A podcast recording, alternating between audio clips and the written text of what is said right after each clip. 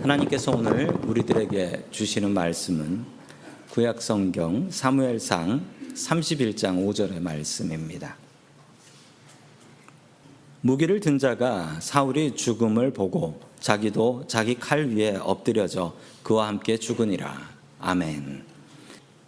자, 오늘 삶은 회개의 기회다라는 제목을 가지고 하나님의 말씀을 증거하겠습니다. 몇 년 전에 노숙인 봉사할 때의 이야기입니다. 뭐 요즘은 우리가 샌드위치 싸가지고 갔지만 가지만 예전에는 우리가 닭죽 끓이면 노숙인들이 모였었죠. 소문을 듣고 노숙인들이 모이셨는데 어떤 분 한 분이 오시는데 동양인이세요. 아시안이신데 잘 들어보니까 혼자 한국말을 하면서 오고 있더라고요. 한국 사람이신 거예요. 그런데 그분이 저희가 한국말 하고 있는 것을 보고 코리안 철치라는 걸 보더니 휙 돌아서 가버리시더라고요. 한국 사람들끼리 만나면 더 반갑고 더 많이 도와줄 수 있는데 그분은 왜 자리를 피하셨을까요? 아마도 그분이 피하셨던 이유는 체면 때문인 것 같습니다. 이 한국 사람들은 체면이라는 게 있지요. 한국 사람들은 때로는 체면이 목숨보다 중요할 때도 있다고 합니다. 체면 때문에 자살하시는 분들도 있어요. 한국 사람들은 왜 이렇게 많이 자살을 할까요? 통계를 보니까 한국 사람들의 자살률이 오이시디 국가 중에 압도적인 일 등이래요. 그리고 미국 이민자들 중에서 동양인들 중에 두 배라고 하더라고요. 오늘 하나님의 말씀을 보면 체면 때문에 자살하는 사람 하나가 나옵니다. 그는 왜 그랬을까요? 첫 번째, 하나님께서 우리들에게 주시는 말씀은 삶은 회개의 기회다라는 말씀입니다. 삶은 회개의 기회다. 지난 이야기를 이어갑니다. 다윗과 부하들이 살던 시글락을 아말렉이 공격을 했습니다. 다윗은 그 위기의 순간 하나님을 의지했고 하나님의 도우심으로 아말렉을 때려잡고 그리고 잡혀간 가족들 모두 다 구해올 수가 있었습니다. 그 시간 사울왕은 어떻게 되어가고 있을까요? 자, 우리 사무엘상 삼십일 장 일 절의 말씀을 같이 봅니다. 시작. 블레셋 사람들이 이스라엘을 침해, 이스라엘 사람들이 블레셋 사람들 앞에서 도망, 길보아 산에서 엎드려져 죽으니라. 아멘. 이 길보아 산이라는 산이 나오는데요, 성경에 뭐 자주 나오는 산은 아닙니다. 자, 지도를 보시면 길보아 산이라는 산이 보이시죠? 길보아 산 보이실 겁니다. 저 길보아 산이 무척 중요한 곳입니다. 왜 중요하냐면 블레셋이 남쪽에서 올라오는데 저 길보아 산을 뺏기면 블레셋은 이스라엘 평야와 갈릴리 바다로 나아갈 수 있습니다. 이스라엘 평야는 성경에 나오는 이스라엘의 곡창지대입니다. 저기를 뺏기면 굶어 죽습니다. 그리고 갈릴리도 마찬가지고요. 그래서 길보아산은 아주 중요하고 사울은 자신의 목숨을 걸고 길보아산 저 지역을 지키려고 하지요. 사울은 최선을 다해 싸웁니다. 당시 사울왕의 나이는 약 칠십 세 정도였다라고 합니다. 그는 노인이지만 쥐, 쥐에서 쉬지 않고 직접 나아가 전쟁에서 싸움을 성실하게 싸우게 되지요. 자, 이 절의 말씀 같이 봅니다. 시작. 블레셋 사람들이 사울과 그의 아들들을 추격하여 사울의 아들 요나단과 아비나답과 말기수아를 죽이니라. 아멘. 안타깝게도 사울의 두 아들들 세 명이 모두 다 전사를 하게 됩니다. 사울은 최선을 다해서 싸웠고요. 그리고 자기의 아들들까지 전쟁터에 데리고 나왔습니다. 얼마나 성실합니까?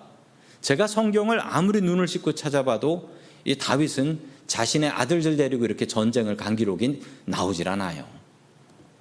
그러나 사울왕은 자신의 아들들과 함께 전쟁에 나갔고 모두 전사를 하게 됩니다.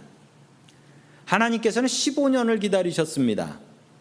사울왕이 하나님을 배신했을 때 하나님께서는 다윗을 왕으로 안수해서 세워버리십니다.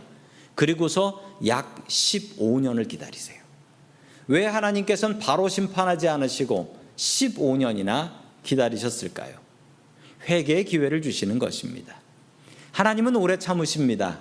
그까지 십오 년 정도야 하나님께서는 참고 기다려주실 수 있습니다.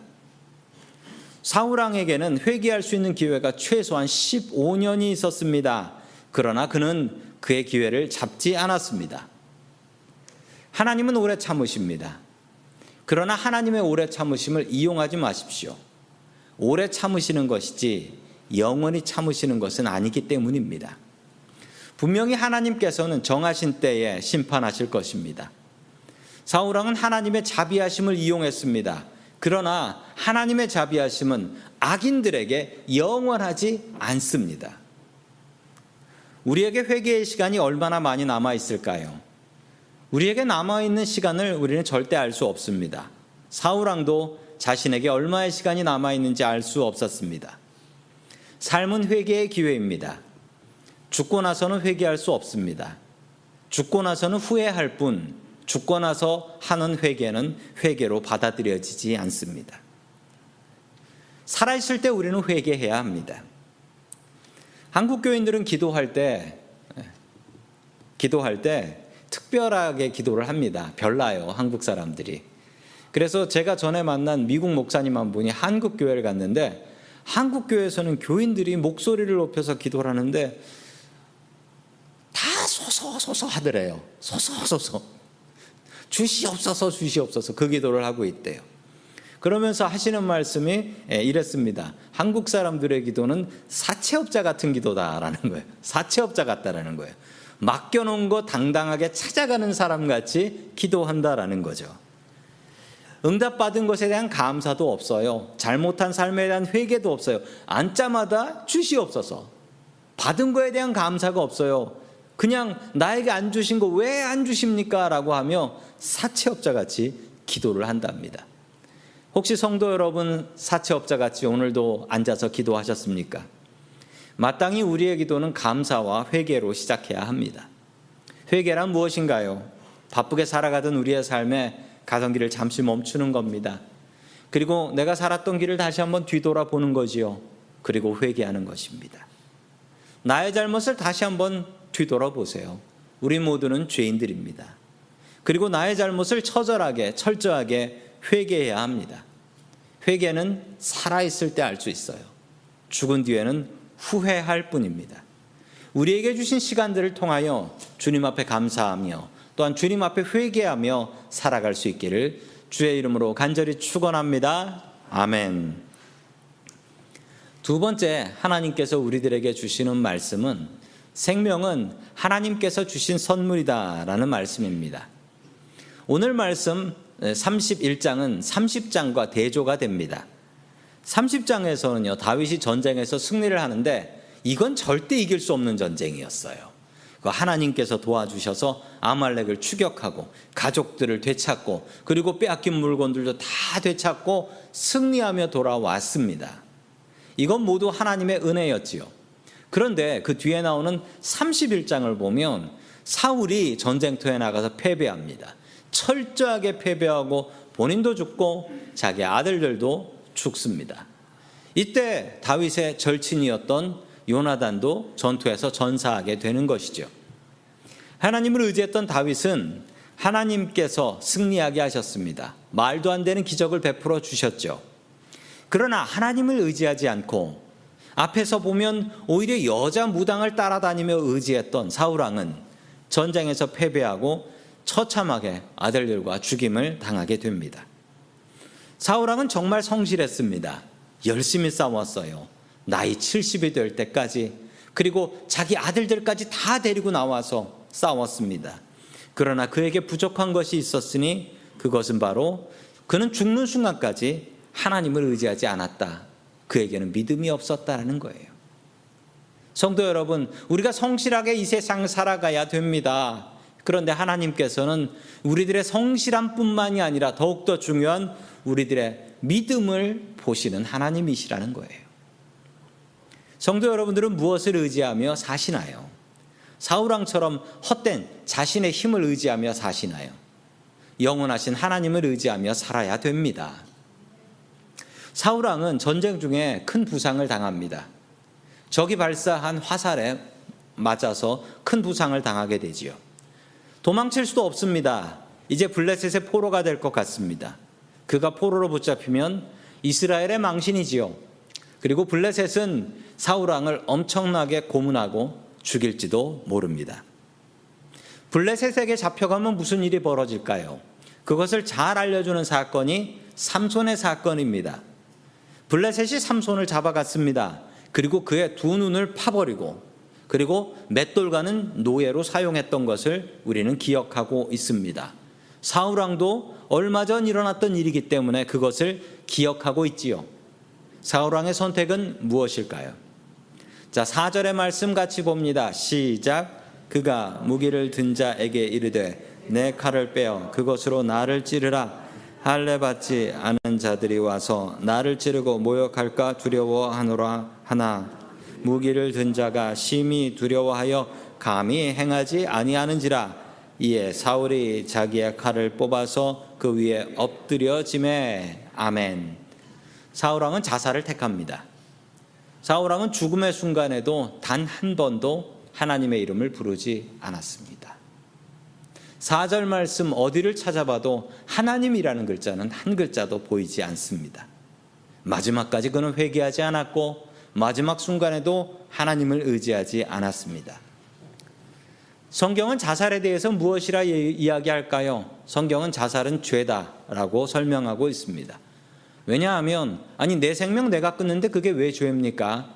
라고 질문하시는 분들도 계시더라고요. 하나님께서 우리들에게 주신 최고의 선물은 우리의 생명입니다. 그 선물을 하나님 앞에 내 손으로 스스로 반납하는 게 자살입니다.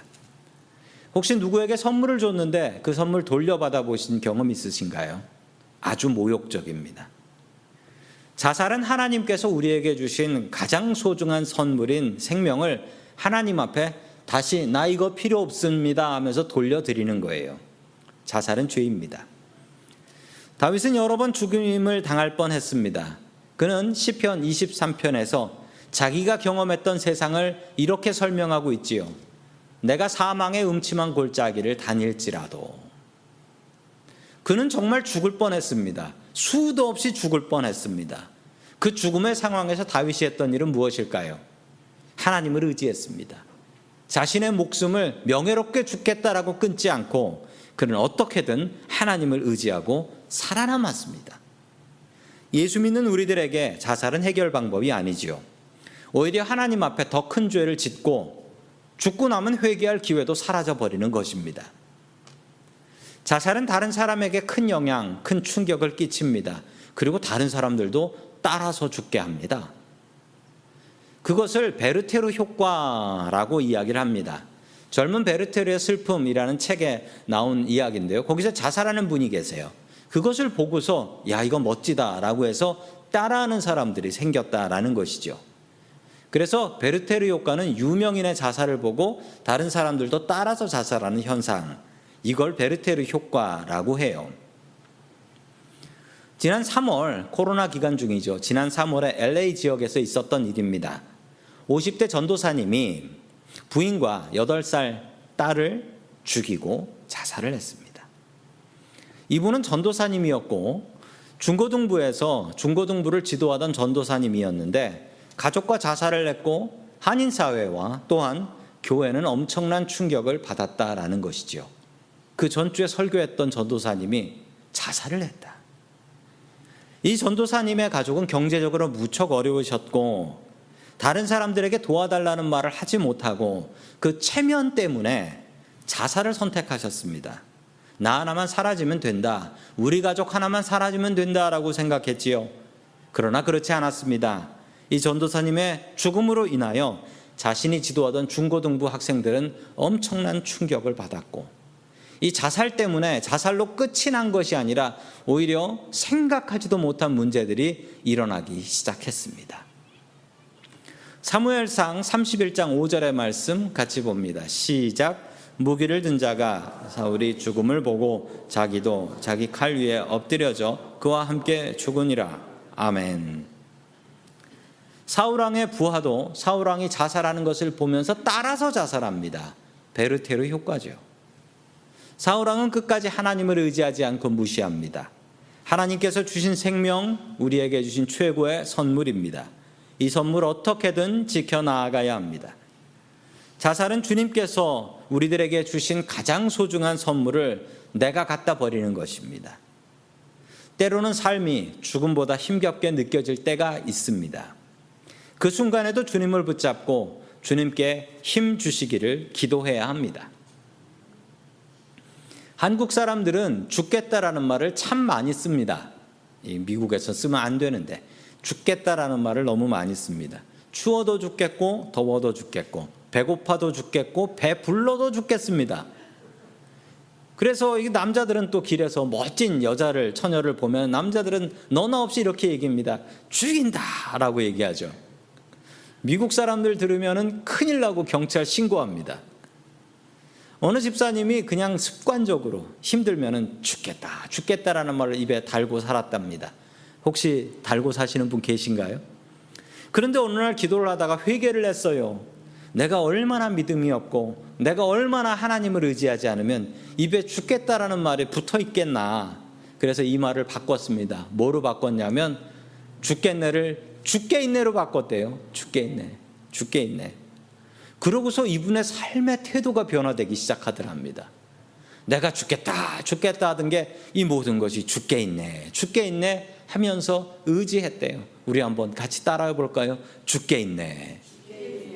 이제 우리의 입에서 죽겠네를 다 걷어버리십시오. 생명은 죽게 있습니다. 사망의 음침한 골짜기를 다닐지라도 주님을 의지하면 살아날 줄로 믿습니다. 오직 주님 의지하며 살아가는 저와 성도님들 될 수 있기를 주의 이름으로 간절히 축원합니다. 아멘.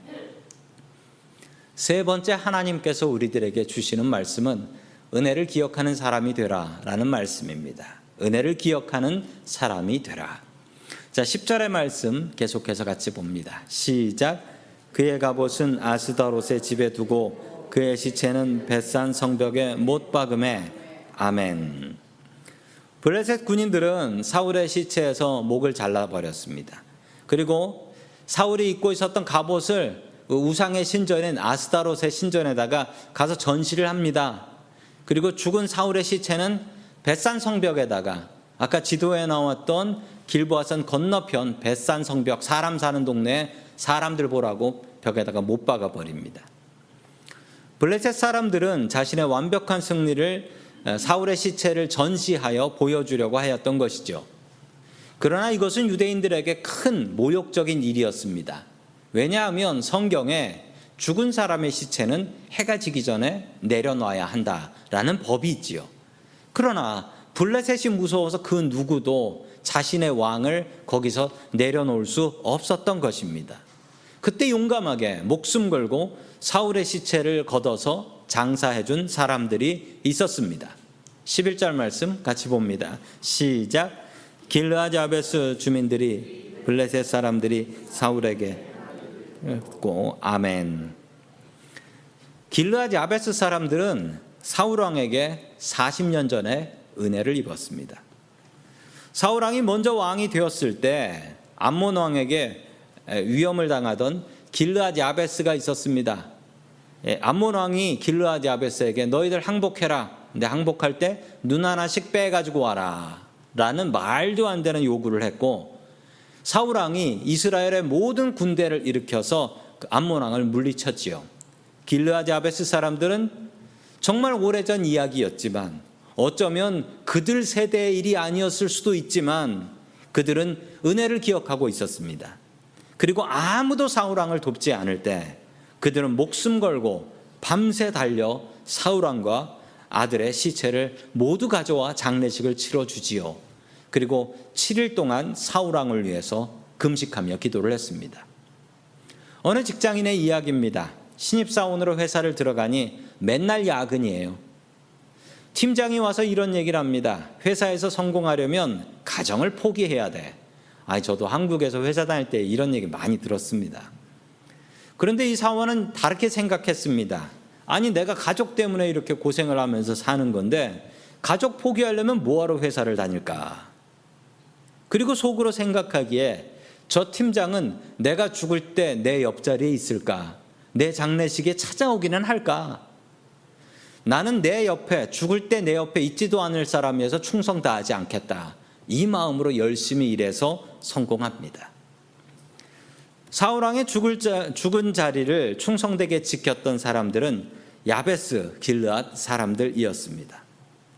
성도 여러분들의 마지막 죽은 자리는 누가 지키게 될까요? 여러분들이 돌아가시게 되면 그 장례식에 누가 참석하고 계실까요? 마지막 죽는 순간 누가 내 옆에서 나의 임종을 지켜줄까요? 성도님들의 장례식을 한번 생상해 보시기 바랍니다.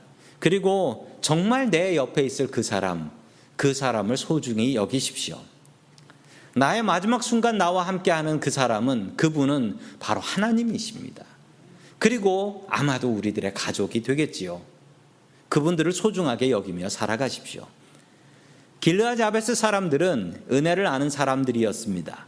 아무도 길르앗 야베스 사람 도우려고 하지 않을 때 사울왕이 목숨 걸고 그들을 구했고, 자기 세대에 일어났던 일도 아니었지만 그들은 목숨 걸고 은혜를 갚았습니다. 성도 여러분, 은혜를 알고 은혜를 갚는 사람이 되십시오. 먼저 우리는 하나님의 은혜를 알아야 합니다. 그리고 그 하나님의 은혜에 감사하는 사람들이 되어야 합니다. 또한 우리는 사람의 은혜를 알아야 합니다. 사람들이 나에게 베풀었던 은혜를 생각하며 그 은혜를 다른 사람들에게 또한 나누며 살아가야 하는 것이죠. 하나님께서는 수많은 은혜를 우리들에게 선물로 주셨습니다. 우리가 이 땅에 태어날 수 있는 은혜를 주셨지요. 예수 믿는 은혜를 주셨지요. 하나님의 자녀가 되는 은혜를 주셨습니다. 오늘 찬양의 가사처럼, 아, 하나님의 은혜로 있을 데 없는 자, 있을 데 없는 자를 주님께서 구원해 주셨습니다. 하나님의 은혜를 기억하는 사람이 되십시오. 그리고 하나님께서 베풀어 주신 놀라운 은혜에 감사하며 사는 사람 되십시오. 하나님의 은혜를 알고 그 은혜에 감사하며 살아가는, 그리고 사람들의 은혜를 알고 그 은혜를 갚으면서 살아가는 저와 성도님들 될 수 있기를 주님의 이름으로 간절히 축원합니다. 아멘. 다 함께 기도드리겠습니다. 천지를 만드시고 우리를 만들어주신 고마우신 하나님 아버지, 우리에게 삶이라는 기회를 주시니 감사드립니다. 삶은 기회임을 믿습니다. 삶을 예배의 기회로 삼게 하시고, 삶을 회개의 기회로 삼게 하시고, 삶을 감사의 기회로 삼게 하여 주시옵소서. 바쁜 인생길을 잠시 멈추고 우리들의 삶을 돌아보고 회개하게 하여 주시옵소서. 끝까지 하나님을 의지하지 않았던 사울왕을 본받지 말게 하시고, 사망의 음침한 골짜기를 다닐지라도 주님을 의지한 다윗을 본받게 하여 주옵소서. 주님, 우리가 주님의 은혜를 알고 그 은혜에 감사하는 사람이 되게 하여 주시옵소서. 주신 은혜 잘 헤아리고 그 은혜를 다른 이들과 나누며 살게 하여 주시옵소서. 내 삶의 주인이 되시는 예수 그리스도의 이름으로 기도드립니다. 아멘.